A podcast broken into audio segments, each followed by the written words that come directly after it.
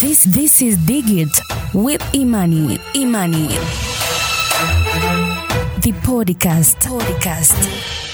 Karibu tena katika episode nyingine ya podcast yetu ya Digit with Imani. Katika episode mbili zilizopita tuliona mkasa wa Amida, lakini tulizungumza katika episode iliyofuata na wadau wa maswala mazima ya usalama mtandaoni, lakini wanaopiga vita ukatili mtandaoni. Hapa nilizungumza naye Bi Asha Abinala, lakini leo nimeketi hapa na Wilfred Wheeler yeye ni mkuu wa dawati la jinsia mkoa wa Njombe. Kikubwa zaidi katika episodi ya leo, tunaangalia jeshi la polisi kupitia dawati la jinsia linafanya nini kuhakikisha makosa kama haya yanaripotiwa, lakini pia wanafanya nini kuhakikisha jamii inakuwa na uelewa pindi mtu anapofanyiwa ukatili, anatakiwa kuripoti wapi anatakiwa kufanya nini, lakini afanye nini hasa ili kujikinga na kujizuia na uvujaji wa taarifa, hususan taarifa za watu za faragha. Keti nami Imani Henrik kuanzia sasa mpaka tamati. This this is Digit with Imani. Imani. The podcast. Podcast. Naitwa mkaguzi msaidizi wa polisi Wilfred Wila, mkuu wa dawati la jinsia na watoto mkoa wa Njombe. Afande Wila, dawati la jinsia linajihusisha na kesi mbalimbali mbali, ikiwemo masuala mazima ya ukatili na unyanyasaji e, na moja ya aina ya ukatili E, kwa, sa, kwa sasa kutokana na maendeleo ya sayansi na teknolojia tuna aina ya ukatili wa mtandaoni.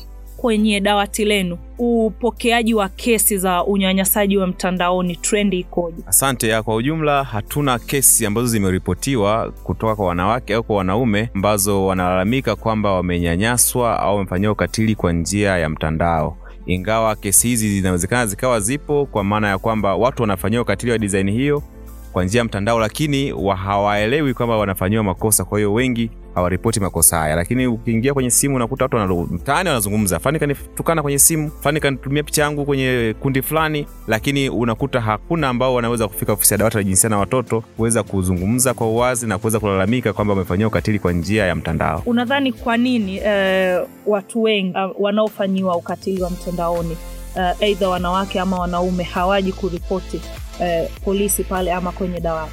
Uh, nafikiri kwa sababu tu ya uelewa mdogo kwa wananchi wenyewe kwamba mtu anaweza akatukanwa kwa njia ya simu. Sahizi uhalifu umehama, tumezoea kuona mtu anatukana ana kwa ana lakini lakini hawajui kwamba mtu akikutukana kwa njia ya simu pia ni kosa.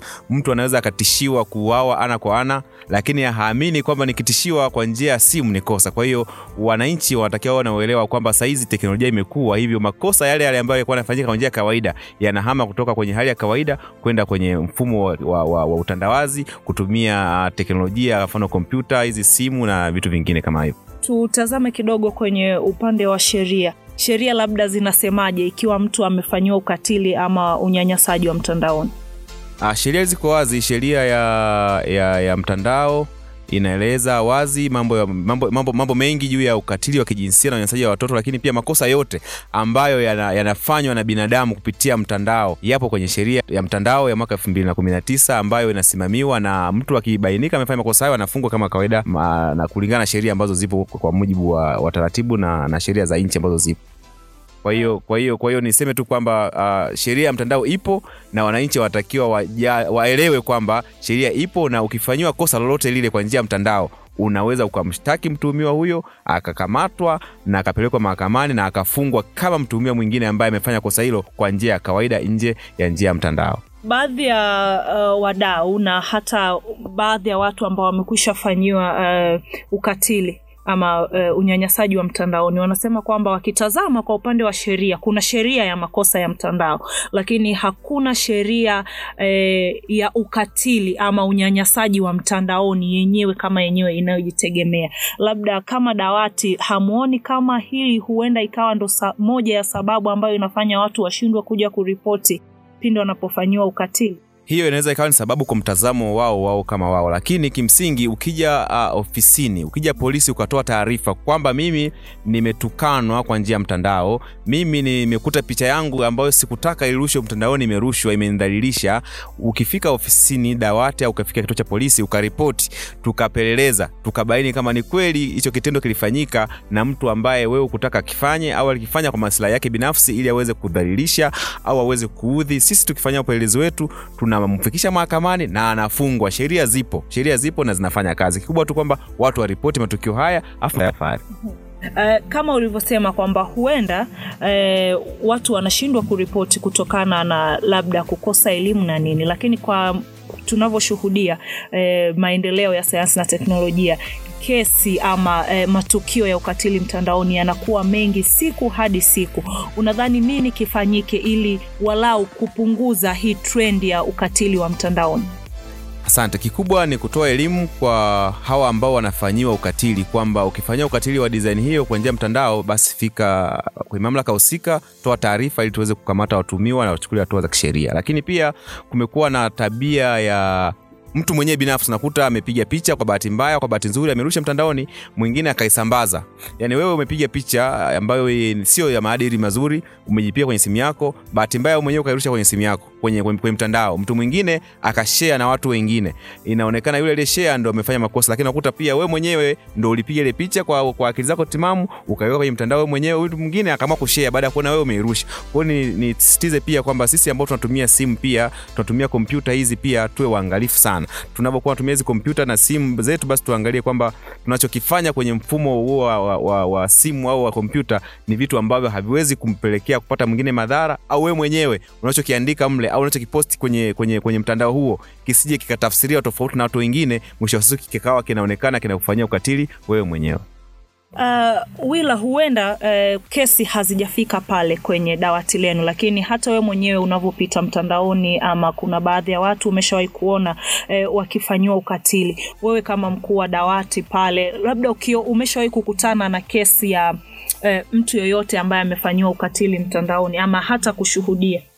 Sahi, nilishaikutana na, na mtu wa mtindo huo na alitukanwa kwenye kwenye kwenye kwenye kwenye peji ya Facebook kama sijakosea. Hmm alidhalilishwa kwa maneno ambayo yalikuwa ametokana na watu mle ndani, walitokana na watu kama watatu, watu, watu kama watatu walimshambulia mtu mmoja mm. Nilimshauri cha kufanya, lakini yeye kama yeye hakuwa tayari kwenda kufungua kesi na kwenda kumpeleka mahakamani. Kwa hiyo mwisho wa siku mtu ambaye amefanyiwa, ambaye ni mhanga, asipoonyesha utayari wa kwenda na kuendelea na kesi mahakamani, wewe kama askari, wewe kama mtu wa kawaida, huwezi kumlazimisha. Kwa hiyo yeye aliona kama vile sio ishu sana, akaliamua kulimaliza yeye kwa namna yake, kwa akwenda hakuweza kupeleka mahakamani. Lakini muda mwingine uh, hawa watu ambao wanafanyiwa ukatili na unyanyasaji kwa njia mtandao, muda mwingine wao kama wao pia wanakuwa wanapata shida kuja polisi kuzungumza, kwa sababu unakuta yale ambayo yamezungumzwa kwenye mtandao ni kama vile mambo ya aibu, ni kama vile mtu akibakwa, labda akilawitiwa, anapata shida kuja kutoa taarifa polisi, kuona aibu kwamba ni hivi, jamii inanichukuliaje wakisikia kama nimebakwa, jamii inajisikiaje kama nikisikia wakisikia kama nimelawitiwa. Kwa hiyo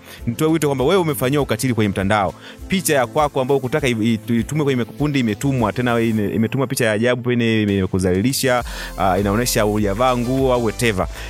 nisisitize tu kwamba wewe mhanga, njoo dawati, njoo polisi, tuzungumze, tufungue kesi ili haki yako uipate, kwa sababu usipokuja watu hawa wataendelea kufanya matendo hayo kwa watu wengine na kwako pia. Mwisho wa siku tutakuwa na kizazi ambacho kitakuwa na makosa mengi sana ya, ya, ya ukatili na unyanyasaji wa kijinsia kwa njia ya mtandao, lakini sisi wenyewe tunaweza tukaamua kuyapunguza kuya, kuya, au kuyatokomeza kabisa, kwanza kwa kuwa tayari kuripoti polisi na kwa kuwa tayari kutoa ushahidi mbele ya mahakama juu ya kile ambacho mlalamikaji anakuwa amekilalamikia. Uh, Wila, kwenye kesi hizi za ukatili wa kawaida, labda kulawitiwa, kesi za kubaka na ukatili mwingine nje ya mtandao, tumeona kumekuwa na kasumba ya watu kuto kuja kuripoti eh, kwenye dawati kutokana na kufanya eh, masuluhisho ya kifamilia ama kindugu kufanya yameisha huko.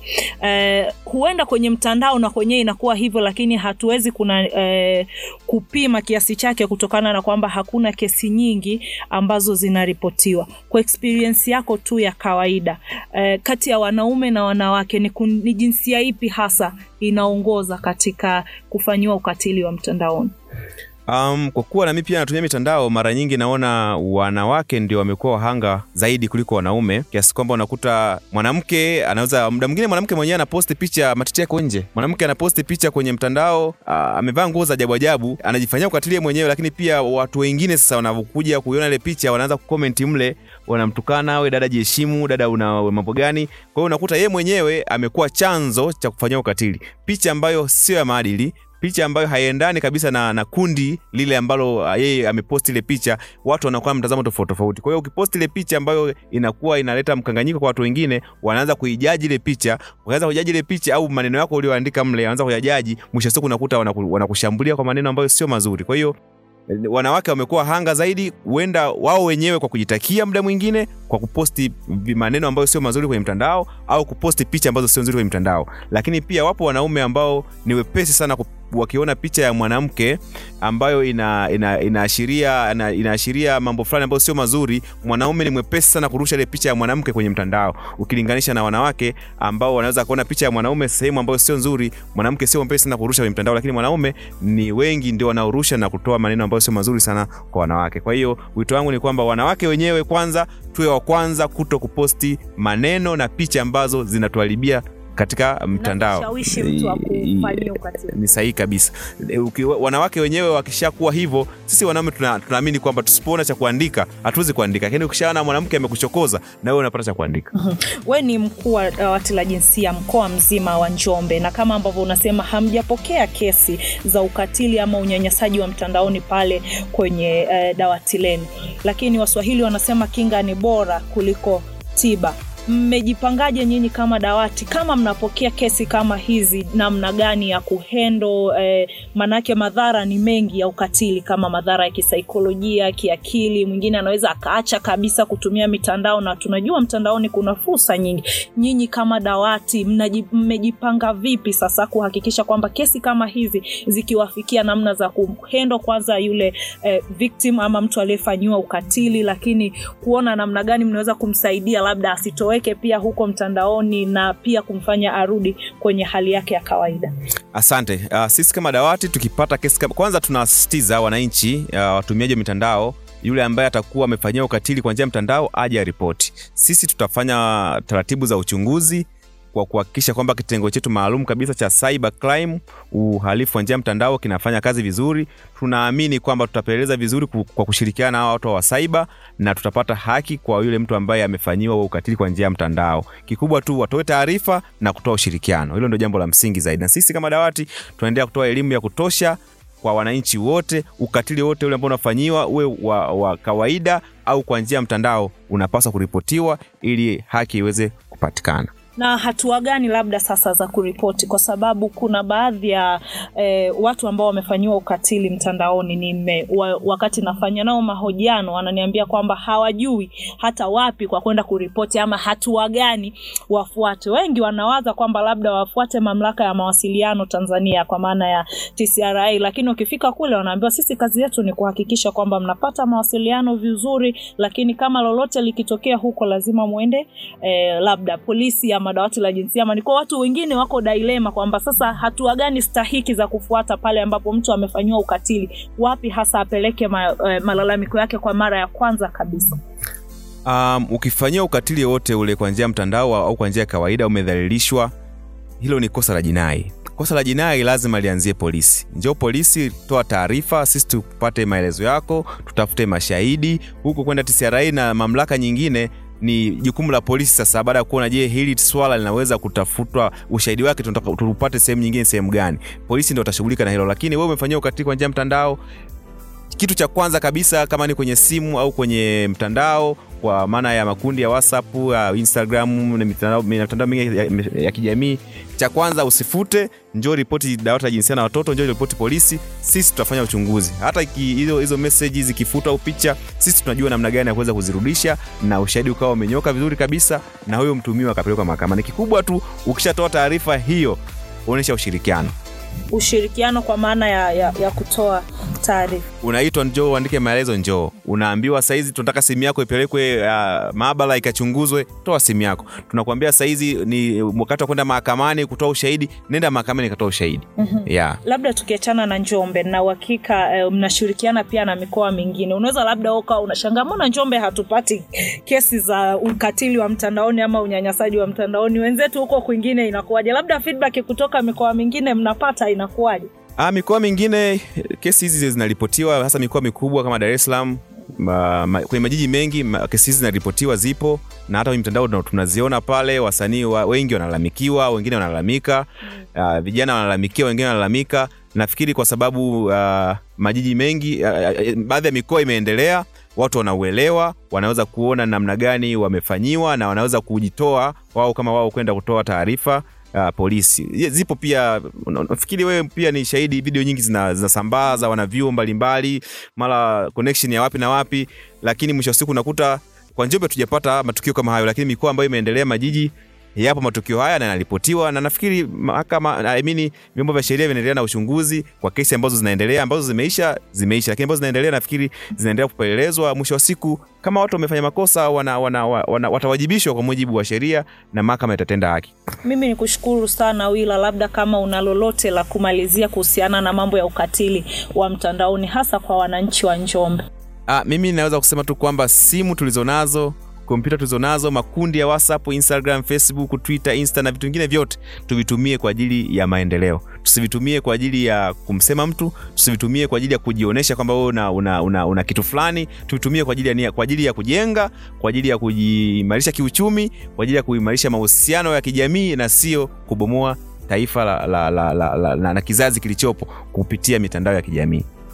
Asante sana wila naomba usituchoke siku nyingine tukikualika kwa kesi kama hivi. asante sana nashukuru This this is Digit with Imani. Imani. The podcast. Podcast. haya uh, tumekamilisha hivyo na wila ni kushukuru wewe kwa kujumuika nami kuanzia hapo awali mpaka hivi sasa ni kukumbushe tu usisahau kufollow ama kufuata uh, kurasa zetu za mitandao ya kijamii instagram facebook na twitter kwa kuandika digit with imani. Ili uendelee faidi madini kama haya. Hii leo tumekomea hapo tukutane tena katika episode nyingine. Nami ni iman henrik kwa heri